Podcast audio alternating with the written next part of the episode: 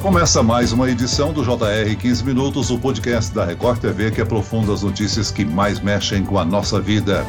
300 bilhões de reais. É impossível até de imaginar essa quantidade de dinheiro na nossa frente. É também o valor que a gigante chinesa Evergrande deve aos bancos nacionais e estrangeiros. A crise imobiliária chinesa vem como uma surpresa ou era algo esperado num país com mais de um bilhão de habitantes? E como a derrocada multibilionária de uma empresa pode desestabilizar a economia mundial e do Brasil, um dos maiores parceiros comerciais da China? Eu converso agora com o professor em cenários econômicos e economia chinesa do INSPER, Roberto Dumas. Bem-vindo, professor. Obrigado, Celso. É um prazer estar com vocês aqui. E quem nos acompanha nessa entrevista é a comentarista de finanças da Record TV, Patrícia Lages. O que se passa lá na China, Patrícia? Bem-vinda. Oi, Celso. Obrigada pelo convite, obrigada por estar aqui mais uma vez contigo. Olha, o que se passa é o medo do calote, né? Essa é a palavra, é o grande medo do calote, porque a dívida da Evergrande chegou naquele ponto que a gente diz que é insuperável, né? 300 bilhões de dólares, ou seja, todo o ativo da empresa, ainda que fosse vendido, não chegaria a ser suficiente para pagar toda essa dívida, né? E essas dívidas todas todas elas estão divididas entre diversos credores, são mais de 100 bancos e a maioria desses bancos chineses. Né? E a pergunta que a gente faz é aquela, né? Será que isso é o fim do mundo, né? A China quebrou, vai arrastar o Brasil para a lama junto.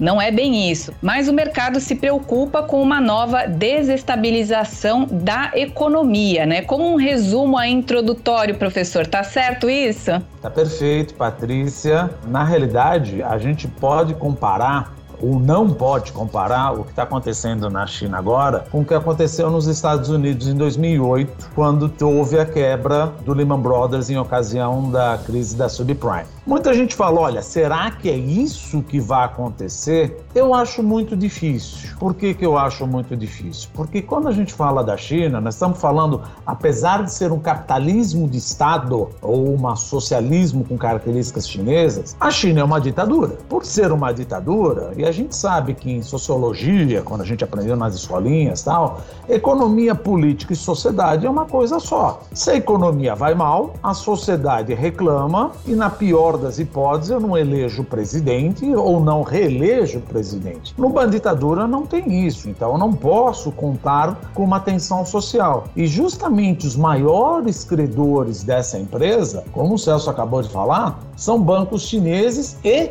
investidores chineses num título semelhante ao que os Estados Unidos emitiam, empresas dos Estados Unidos emitiam, títulos lastreados em hipoteca. Então, o que, que eu quero dizer com tudo isso? Para o governo, o Partido Comunista Chinês, tentar evitar a qualquer custo uma tensão social, eu não estou falando em nome do governo chinês, mas a gente acha e tem um uma grande nível de probabilidade aí de que o governo vai ajudar a Evergrande, porque quebrar uma empresa dessas vai suscitar uma crise de liquidez, como aconteceu nos Estados Unidos. Isso vai suscitar uma tensão social e, obviamente, o governo chinês Xi Jinping não vai permitir. E esse não é o único motivo, sabe, Patrícia? O segmento de real estate, o segmento de ativo imobiliário, sempre foi o segmento onde o governo chinês o utilizou para compensar a queda de consumo consumo e exportações em momentos de crise. Por exemplo, em 2009, 2010, quando você estava no auge da crise, etc., o governo chinês ligou para os principais bancos chineses e falou: olha, vamos estimular cada vez mais o ativo imobiliário, o segmento de ativo imobiliário e infraestrutura, para compensar a queda do consumo e exportação líquida e ter um crescimento econômico.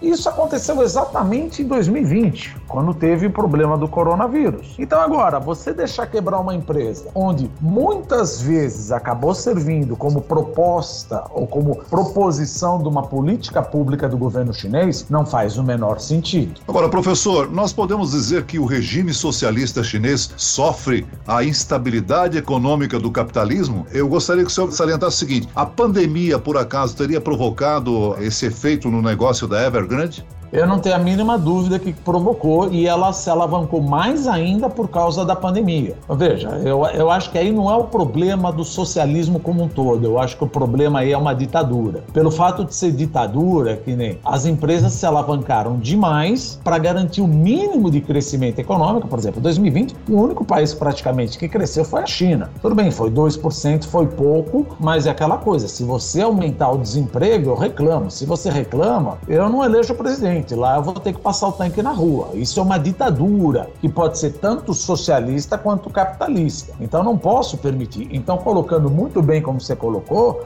o fato de ter o o estouro do coronavírus, do Covid, isso fez com que as empresas se alavancassem mais ainda para tentar compensar a queda com obras que muitas vezes não eram necessárias. Ou seja, você acabou criando uma bolha de real estate, uma bolha de ativo imobiliário. E aí, em agosto ou outubro, a data, a reunião foi em agosto, mas foi implementado em outubro, o governo Xi Jinping uh, estabeleceu os three red lines. O que, que é os three red lines? As três linhas linhas vermelhas. Olha, você não pode ter dívida de curto prazo maior do que caixa. Tua relação dívida por patrimônio líquido tem que ser de um para um e um outro lado de alavancagem que você não pode ter passivo maior que ativo no maior que 70%. Esse ano, várias empresas da China, incorporadoras, quebraram essas linhas. Falou: olha, eu estou muito alavancado. O fato de você estar muito alavancado, o governo chinês, dado que você quebrou essas essas três linhas, ou uma delas, você não vai ter mais crédito. E aí, se você não tem mais crédito, o que, que acontece? Essas empresas, elas sempre trabalham alavancadas. Então ela falou: bom, então eu preciso me ajustar. Para eu me ajustar, o que, que eu tenho que fazer? Eu tenho que vender ativos. Mas veja, se eu tiver que vender ativos num cenário onde eu estou com excesso de oferta, vou vender o ativo lá na bacia das almas. E aí acaba prejudicando mais ainda. Você vende, vende, vende, conforme vai vendendo, vai retroalimentando a queda nos preços, até ela falou: olha, eu não tenho mais ativo, quer dizer, tem ativo, né? Mas o que sobrou de ativo, dado ao preço de mercado, não vai pagar minhas dívidas. Levantou o braço amarelo e o governo chinês fez uma coisa, de certa maneira, errada, colocando essas três linhas vermelhas para serem cumpridas. Veja, financeiramente faz todo sentido do mundo, mas no curto prazo você acaba estressando as empresas, né?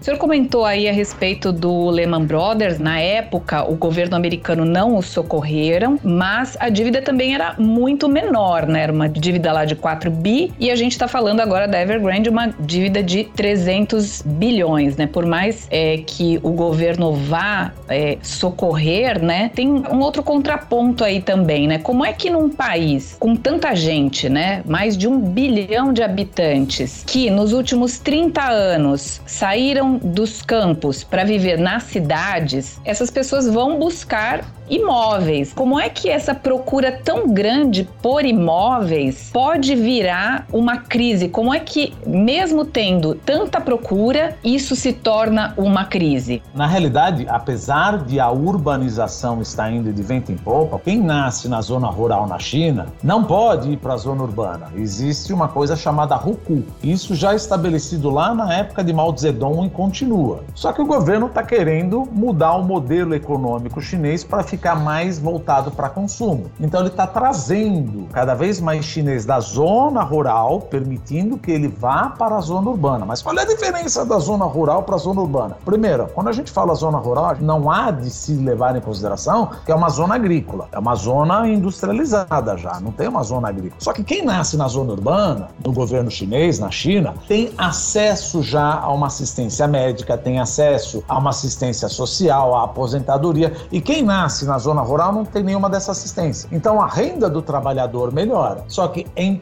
apesar de a demanda por ativos imobiliários aumentou e tem aumentado, a oferta aumentou muito mais. Então a oferta aumentou muito mais, o preço começou a subir e aí começaram a se alavancar cada vez mais porque era um negócio lucrativo e viu que, olha, no final das contas, como a oferta sobrepôs a demanda uh, e eu tenho que me desalavancar, suscita essa crise. Mas, de novo, apesar de ser 300 bilhões de dólares, o governo não quer dizer que ele vai colocar 300 bilhões de dólares na empresa, por dois motivos. Primeiro, a conta capital do balanço de pagamentos é fechada. O que, que eu quero dizer com isso? O chinês não pode livremente tirar o dinheiro da China, como acontecia nos Estados Unidos ou como acontecia na crise da Ásia. Você, chinês, vender um título dessa empresa, você vai acabar no colo do banco chinês no final da noite. Então não corre esse risco tão grande de liquidez como ocorreu no Lehman Brothers. O chinês não pode, principalmente a pessoa física, sair da China com um dinheiro. E além do que, você tem o que a gente chama de repressão financeira. A taxa de juros que o governo paga para depósitos, que aí foi o início da, da alavancagem, ela é bem abaixo da taxa de mercado. Que, que aconteceu? Foi justamente uma parte que levou à crise. Por quê? Porque esse tipo de empresa dificilmente conseguia financiamento de, empresa, de bancos estatais. Então ele emitia uma coisa semelhante ao dos Estados Unidos, os CDOs, títulos lastreados em hipoteca, que na China chama WMPs, Wealth Management Product. Só que esse Wealth Management Product, ele não é emitido por um banco, ele é emitido pela empresa, porém vendido por um banco, por isso que chama Shadow Bank. E esse Shadow Bank, ele paga muito mais do que um banco paga. Então o investidor fala: "Puxa vida, se eu estou comprando num guichê do banco chinês, provavelmente esse banco chinês vai me ajudar em caso de quebra". Só que está escrito em letras garrafais que o banco não ajuda quem compra esse WMP e nem quem emitiu mas você está pagando 10 a 12%. É melhor você investir nesse título do que comprar um título que te paga 1%. E aonde vai esse dinheiro? Esse dinheiro vai justamente para empresas como a Evergrande, que muitas vezes não tem acesso a banco estatal, porque um banco estatal chinês, Patrícia, ele prefere emprestar para empresas estatais. Por quê? Existe um risco que a gente chama assimétrico. Porque a gente pensa o seguinte: se eu trabalho num banco estatal, se eu der dinheiro para uma empresa privada, se ela me pagar de volta, volta, o governo vai falar, não fez mais que tua obrigação. Se ele não me pagar de volta, o governo fala, tá vendo? Eu falei porque era melhor você emprestar para empresa estatal. Então, se eu empresto para uma empresa estatal, ela me paga, ótimo. Se ela não me paga, a gente resolve em casa. Então, muitas dessas empresas não conseguem financiamento nos bancos. Então, eles acabam emitindo esses títulos que vão à sombra do sistema bancário. E muitos chineses locais compraram esses títulos. E o governo governo chinês, para evitar uma tensão social, já falou: todos esses investidores vão ser resgatados. Então, olha a linha tênue que existe no governo chinês entre tentar evitar um risco moral e uma tensão social. O que saiu até agora é que o governo vai sim ajudar quem comprou esses títulos chamados WMPs, vai ajudar os mutuários, vai ajudar na parcela agora que está vencendo de juros de um, de um título corporativo e vai ajudar também os fornecedores então, o que está aparecendo aí é que o governo vai fazer ajuda de modo a evitar cada vez mais uma tensão social.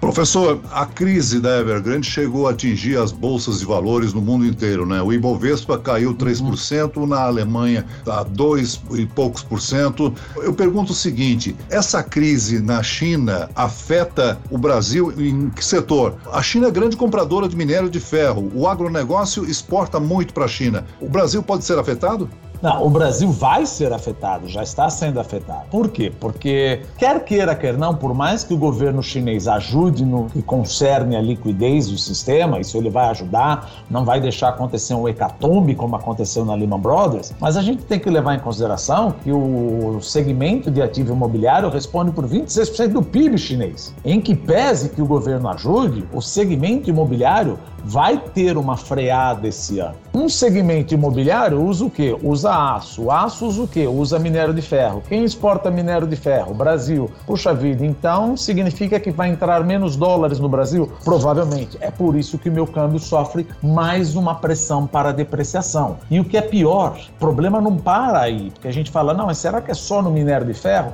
Não, porque uma pressão cambial acaba fazendo com que o preço de commodities, principalmente principalmente energética e todos os preços de commodities, né? Ah, assumindo que o preço de commodity em dólar não tenha mexido, quando você traz esse preço de commodity para reais, aqui dentro fica mais caro. O que, que eu quero dizer? Nós estamos importando inflação. O preço do alimento aqui dentro vai ficar mais caro. E isso vai prejudicar a inflação. E o que é pior, o fato de prejudicar a inflação de alimentos atinge justamente a classe mais pobre. E como é que eu vou combater essa inflação?